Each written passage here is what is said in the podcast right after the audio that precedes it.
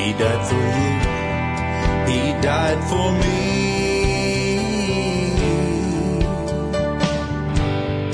From our sin, He set us free. He loved us so, His life He gave. So if we ask, we can. Hello, I'm Rick Hurtless, founder of His Gospel Power. Thank you for joining with our program today. It's been a wild week. We've had a lot of things going on as we discuss, the scriptures of Second Peter, and we're in the first chapter. And as we're looking at, at what Peter has to say about the Bible, what the entire Bible has to say about the Bible, as a matter of fact, and that's uh, how our studies go here as we try to honor God in all that we do, which is discussing the entirety of the Bible and not just picking little pieces here and there. But that's why we continue the scripture as we start from one, ver, chapter 1, verse 1, and we continue on through however many chapters there are in each book. So we are now in the book of Second Peter, first chapter, 20th verse, and it says, Above all, you must understand that no prophecy of Scripture came about by the prophet's own interpretation of things. In other words, the prophecies that were given were given by God, and the prophet himself did not interpret it without God interpreting for him. In other words, he was given the interpretation by God. And so, as we um, understand the Word of God and understand the power, we understand the Old Testament that we've discussed because Peter is talking about the prophecies that have come true, that have happened.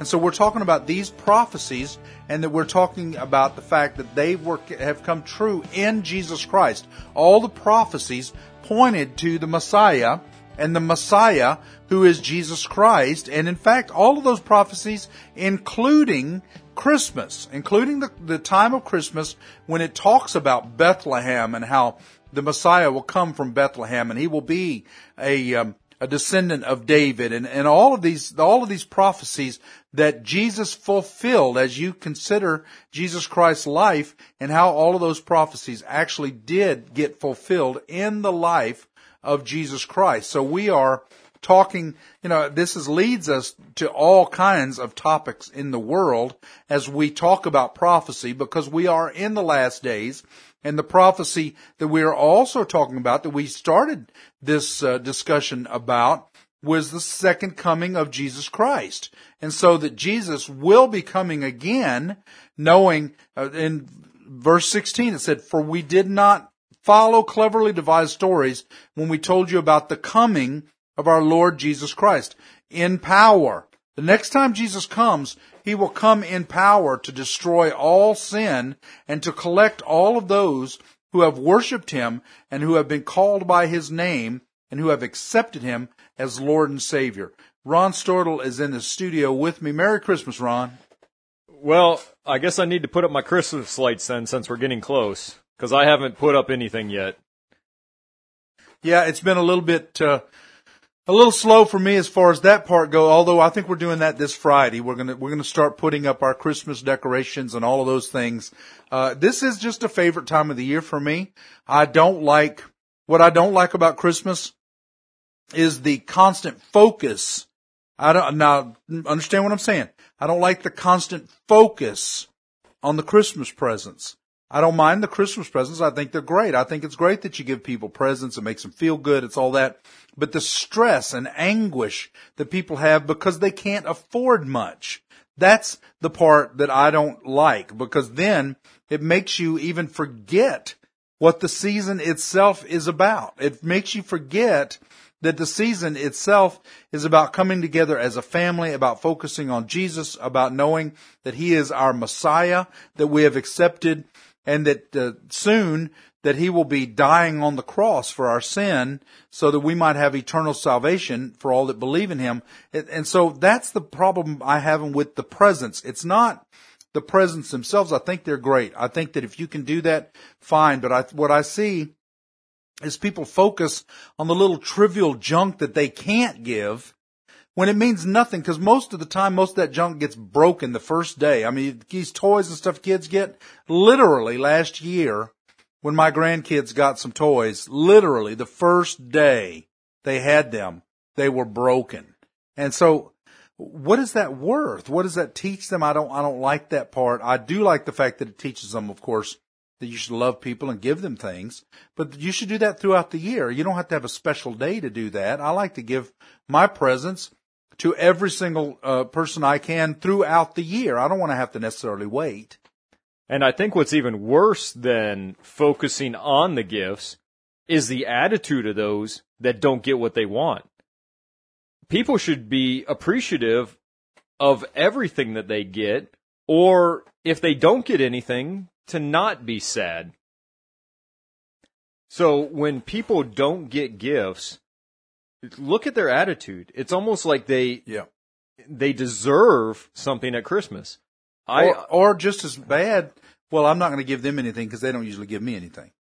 So is that a gift or is that just paying somebody back? I quid pro quo. yeah. right. Is that, yeah, is that, uh, you're just, uh, basically purchasing something with another gift. You're going to give me a gift. Um, it's bartering. Yeah, I'm one of those. Hey, how about nobody give anybody anything? Take the money you were going to spend on someone else and buy yourself something that you want. Right. Or give it to, give it to somebody. Go wrap, go wrap it up yourself. Go buy some, some food or something for, you know, whatever. Buy some food for the hungry.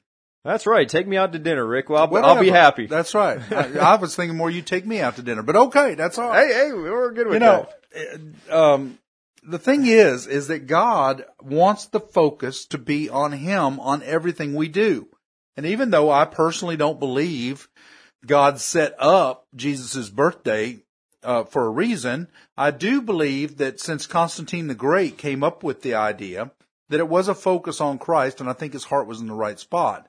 I think the focus has now become on presence and on uh, commercialism and all these other things that really doesn't have anything to do with God. It does, okay, it does show someone you love them. I get all of that, but it's like you said, um, if they don't get something, then they get pretty upset about it. Or if they uh, get something and um, um, and then nobody else gives it back to them, they're, they're, it's like they're purchasing. A, well, I'm not going to give them anything next year. Well, no, that's not a present at all.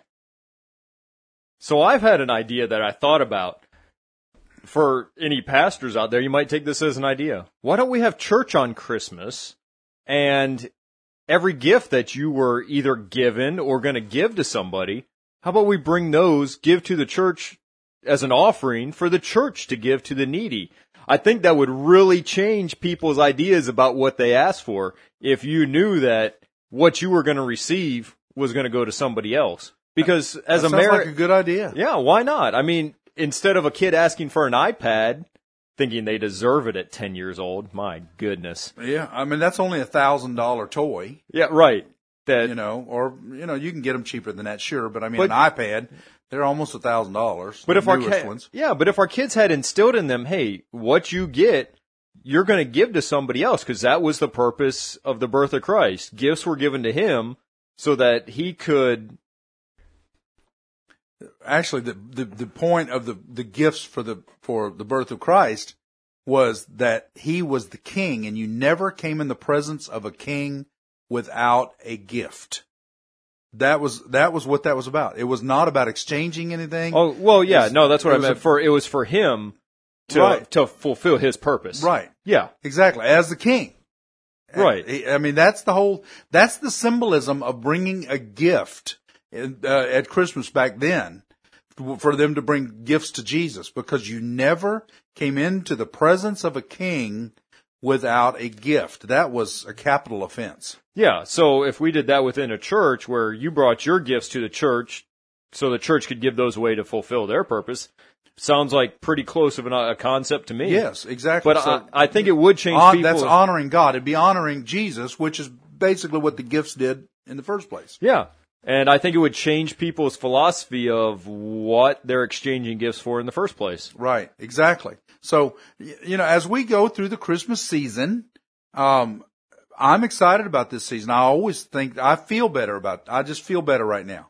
As soon as November first hits, I mean, I love Thanksgiving. And what is Thanksgiving? Thanksgiving is giving thanks to God. That's what Thanksgiving is. It's, it's really, it didn't have anything to do with the pilgrims, even though they're really, the, I guess, the ones who started it. But the only thing it had to do with the pilgrims is they recognized that the provision came from God. Yeah, so blessings. And You- they gave thanks for the provisions given, which is what we do now in Thanksgiving, theoretically. Of course, now, I mean, there again, we, we have obscured the day. Um, Thanksgiving has become Turkey Day. and football. All right. It's no longer, it's no longer Thanksgiving. It's Turkey Day. And it's like, well, okay, great. But what does that do? It doesn't give thanks to anything. You sure ain't thanking that turkey. Yeah. Not afterwards, at least. you know, so, uh, once again, we have, as a culture, have, uh, destroyed the original intent of that holiday, which is to give thanks to God for the provision that He has given to us. Yeah, uh, think about a schedule for Thanksgiving. You wake up, you watch some parades, you have lunch, get full, and watch some football and fall asleep while you're watching football, and then And you go this year. I didn't watch any football at all because it was uh, it's a day of um, uh, of pro football, and I don't watch pro football. I haven't watched it since the first guy knelt down, and I refused to watch it. I have not watched one since. As far as I'm concerned, that's also dishonor. When you're dishonoring your people, your government, according to the word, you're supposed to honor your government, and so that's dishonoring them. Uh, so it's it not, let alone it's dishonoring the the vets and everybody else and the first responders and everything else. But so I've not watched a football game this year, and guess what? I haven't missed it either. I, I'm like, I, I don't even. I'm none worse than the wear, as you say. You know, it's like it has not bothered me. I haven't missed anything. It's not. I hadn't woke, woken up with some kind of withdrawals or some sort of void in my life. It's like, well, I just don't care. Well, uh, and I have to say I, I'm not missing much either. I've always been a 49ers fan, so especially this season, I I really have nothing to watch. Sorry, sorry 49ers. I, I'll still support you, but you know, Well, I'm just sorry you're a 49ers fan, but okay. Um, yeah, you know, I mean, that's the whole thing. I probably, I may never watch another football game in my life as far as, the, as far as the professionals go. Now, when my grandkids want to play, I love to watch them. I like to go to their basketball, baseball games and everything else that my grandkids participate in. But it has not gotten down to, to that level or in this area anyway. There have been some places it has, but still the focus of what we're talking about, about the season, is the focus on Jesus Christ. So as we continue 2 Peter 121, for prophecy never had its origin in the human will, but prophets, though human, spoke from God as they were carried along by the Holy Spirit. How many times have you heard someone say that they didn't believe in the Bible because it was written by a man? This, according to this scripture, that were not written by man, which of course we already know because you read the scripture from Timothy that says every scripture is God breathed. If it's not, then it's not scripture. You know, you can take Plato or any of those other guys. That's just junk. That was written by a man. And even though it has some philosophy and some philosophies that are kind of good for life, for the most part, it's just junk. Uh, but every scripture is God breathed. It comes from the wisest being who is God. Yeah, and he this the same reason that Jesus gave the apostles the complete understanding after his his resurrection between his resurrection and ascension it's not in here or not in the bible wh- exactly what he said even though we have the apostles teachings after that not everything was put in the bible but we have the teachings and the foundations of it God didn't God yeah, God could have pulled a, a Joseph Smith and miraculously, you know, popped a, a book out of the ground and there there we had it. But by using humans to spread his word and to write it down, it gives it to me more more practical application. Exactly. It gives it that human flavor and, and a flavor for the culture. I mean, I'm not going to deny that the culture, you know, we talk about the culture all the time. Uh, I'm not going to deny that the, the Bible was written through different cultures so that people could understand it. But even through those cultures, sin was still sin. Well, if we just look at the four gospels, why do we need four gospels? Right. It's four different points of view Right. of the same stories. Exactly. Nothing wrong with that. We uh, maybe maybe you understand or like Matthew where I understand Mark a little better. Well, not only that, and and in the four gospels, their differences make corroboration. In other words, I, I have a um, a nephew who is a, a police officer, and he said if you ever get four stories that are the exact same, then you know it's a lie. Because they have rehearsed them and they've studied them and they know exactly what they're going to say. If they are uh, the exact account, then you know it's a lie. When you have four different eyewitnesses, for example, you expect there to be variances because you might notice shirts and you say, well, he had a gray shirt on, but I don't notice shirts, but I say, well, he had a beard. But you don't notice faces really. You notice clothes. He had on a gray shirt. Maybe this other guy notices how tall people or fat people are. And that's the differences between eyewitnesses. So what that does is the differences in the gospels actually gives the corroboration. It makes it more realistic because now we're looking at eyewitness accounts that actually their differences do not contradict each other. They go hand in hand. So I'm not saying that you're wearing a race, a, a red shirt when you're actually wearing a gray shirt. Uh, I'm saying, you know, I'm telling you that, uh, telling just differences that somebody else didn't necessarily pick up. So that is what's the awesomeness of the Bible is each one of the eyewitnesses that wrote the account wrote it in the way that they saw it. And that's what made the differences so great. Yep. Yeah, that's exactly it. And that's what, that's why they're in there. So, okay, let's continue. And Second Peter 2, 1. And there were also false prophets among the people, just as there will be false teachers among you. They will secretly introduce destructive heresies, even denying the sovereign Lord who bought them, bringing swift destruction on themselves. We've already discussed that this week, some of the heresies that we are hearing about uh, right now. One of them, the biggest one to me, there are many roads to the top of the mountain that you can, it doesn't matter. And, and really, maybe not the biggest one because there are those who say basically they can embrace sin and they're okay with it. They're embracing sin and there's no problem. They're okay with that. So, you know, all of those things that, um, that this is telling will happen is absolutely happening right now. And even more so, I think, in these last days because we as a church are allowing it to happen. And it continues in verse 2 Many will follow their depraved conduct and will bring the way of the truth into disrepute. Now, can we say that is happening? It's, can you say political correctness? Oh, Is yeah. that not, political correctness is a lie masked in, uh, unhurt feelings, I guess you might say. Well, I don't want to hurt anybody's feelings, even if it's the truth. Something's going to hurt them. Well, I don't want to hurt their feelings about that because, uh, well, yeah, but it's going to kill them. Yeah, but I don't want to hurt their feelings. yeah, they'll feel good when they go to They'll hell. go, they'll feel good when they die, you know, or whatever. When they cut their arm or their leg off, they'll feel good about it. No, they won't. They're still going to be hurting. Yeah, I don't. I don't want to slap my child's hand when they go to put it on a hot burner because they'll be mad that I slapped their hand. That's right, because that that's going to hurt their feelings. Well, it's going to hurt a whole lot more than that once they hit the burner. Yeah, exactly. That's a that's a great example. Of- sure, it is. Sure, it's it like, is. yeah, I want them to feel good while they're in sin, but once they die, you know, that's not my problem. Well, I want them to feel good in their drunkenness. I don't want them to call. I don't want to call them a drunkard because that might make them feel bad about themselves.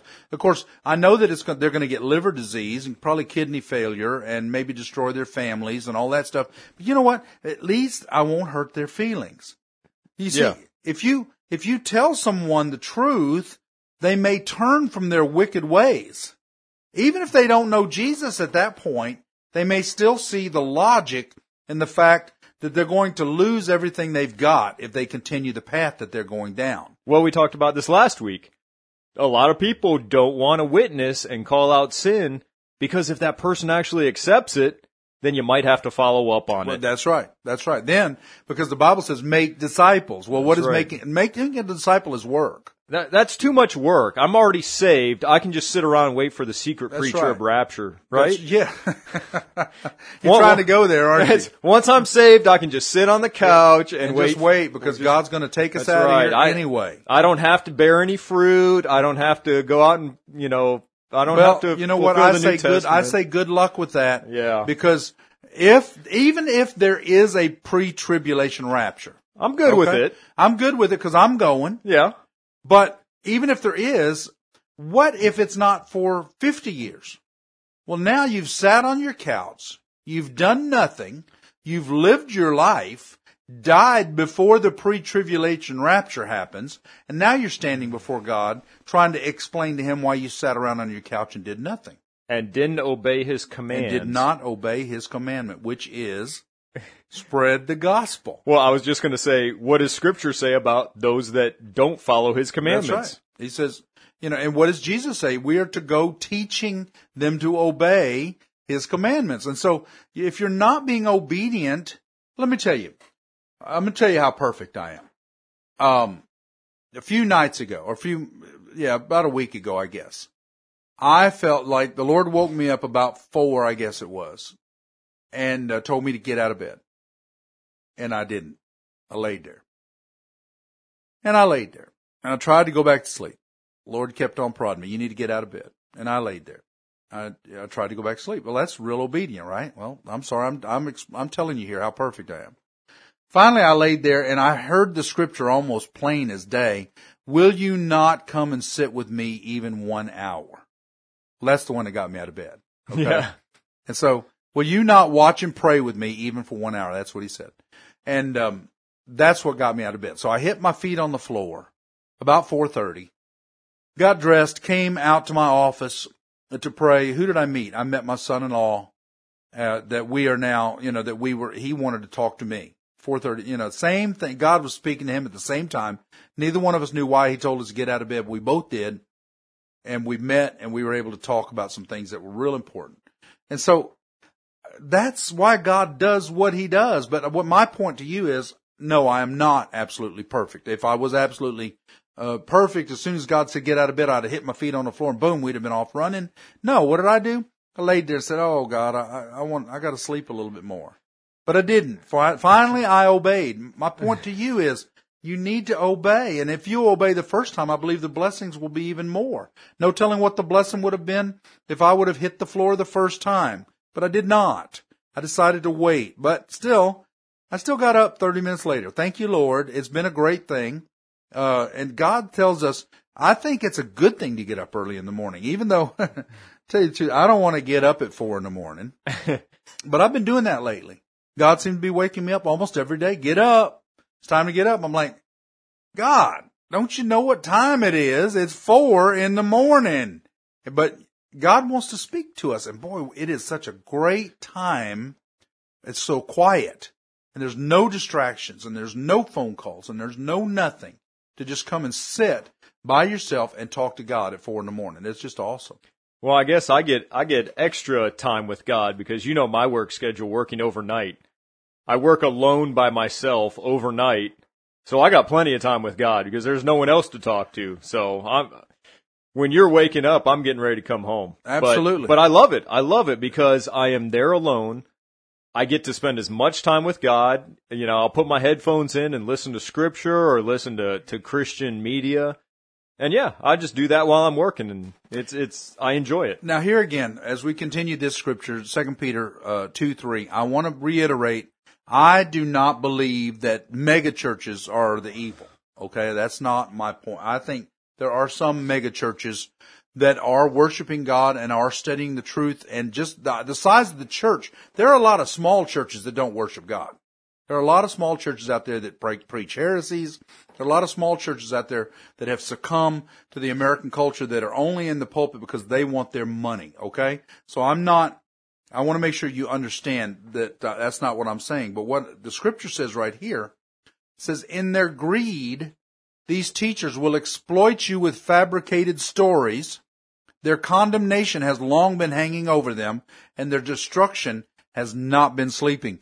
And I, I have to say some of the mega churches that we've actually already discussed this week, because I don't have, I'm not privy to those smaller churches. They're not, they're not famous, so they're not out there for the world to see that there are many churches that do not preach the entire gospel that will tr- that only preach the tickling of ears so that um, They will make sure that they continue to keep their steady paycheck every single week.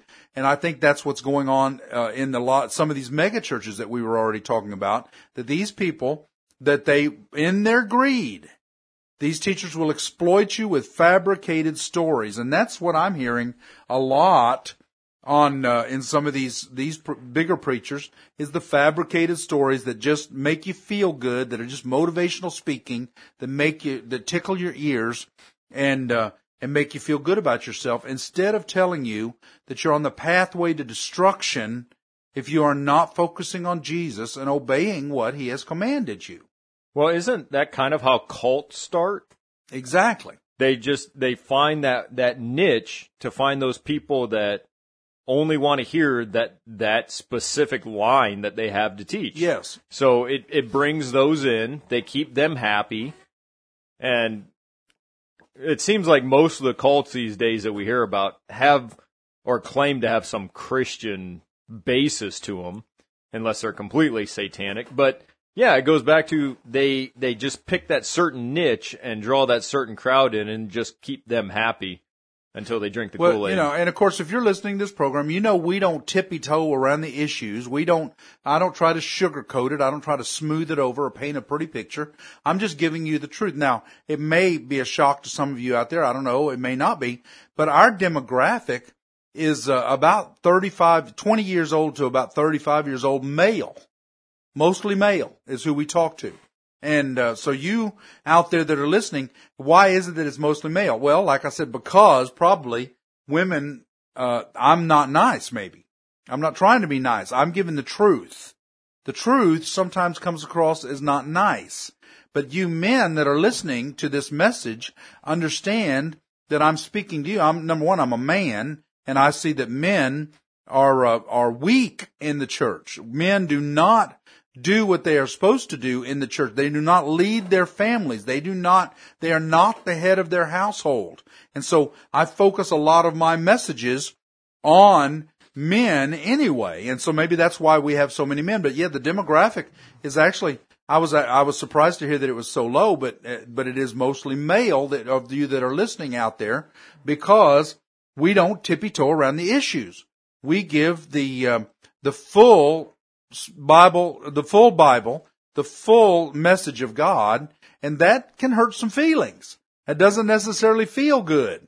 Uh, but that's just the way God has told me to do, and that is exactly what I'm doing.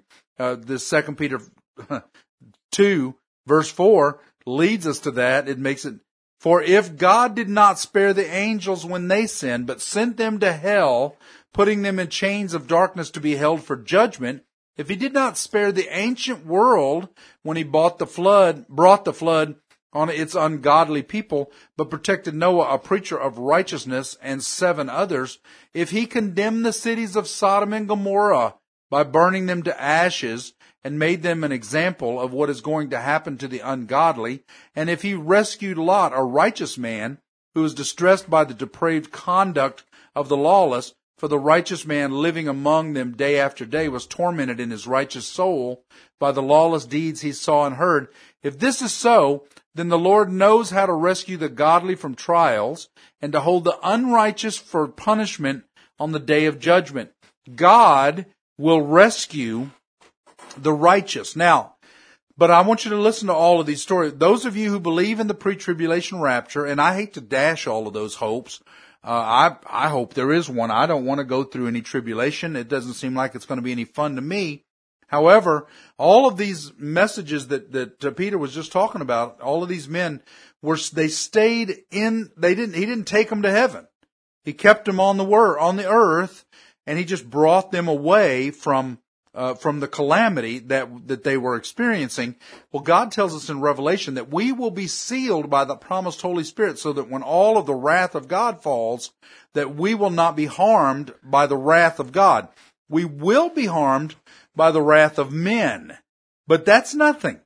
Compared to the wrath of God, those people that are destroyed by the wrath of God live in eternity in hell. Us who lose our heads by the wrath of men will spend an eternity with God. So that is how we live our lives here on His Gospel Power and how we explain the scripture coming from, I guess, the man's perspective. Uh, you ladies that are listening that, that think this is a little bit hard, but it is from the man's perspective. And what my, what my calling, I believe is, is to call you men to stand up and be bold, once again, be men for Christ and share the gospel of Jesus Christ, especially in these last days. Until next time, I pray you receive His gospel power today.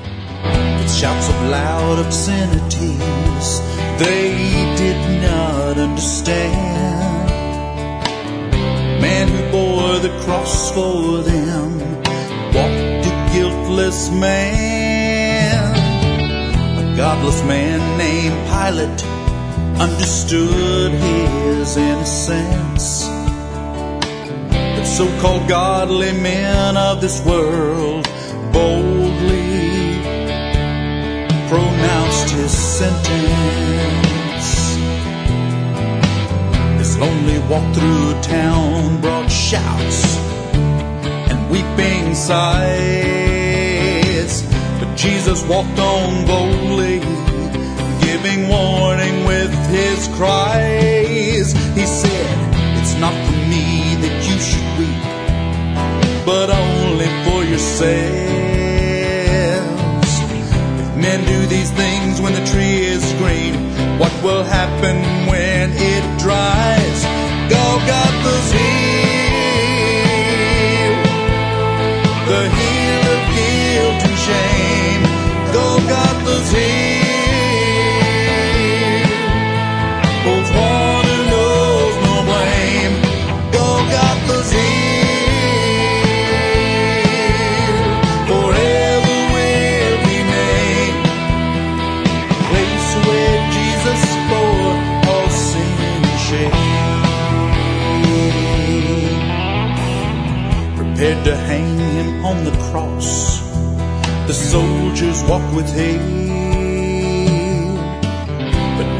somewhere deep inside, this man, he has no sin.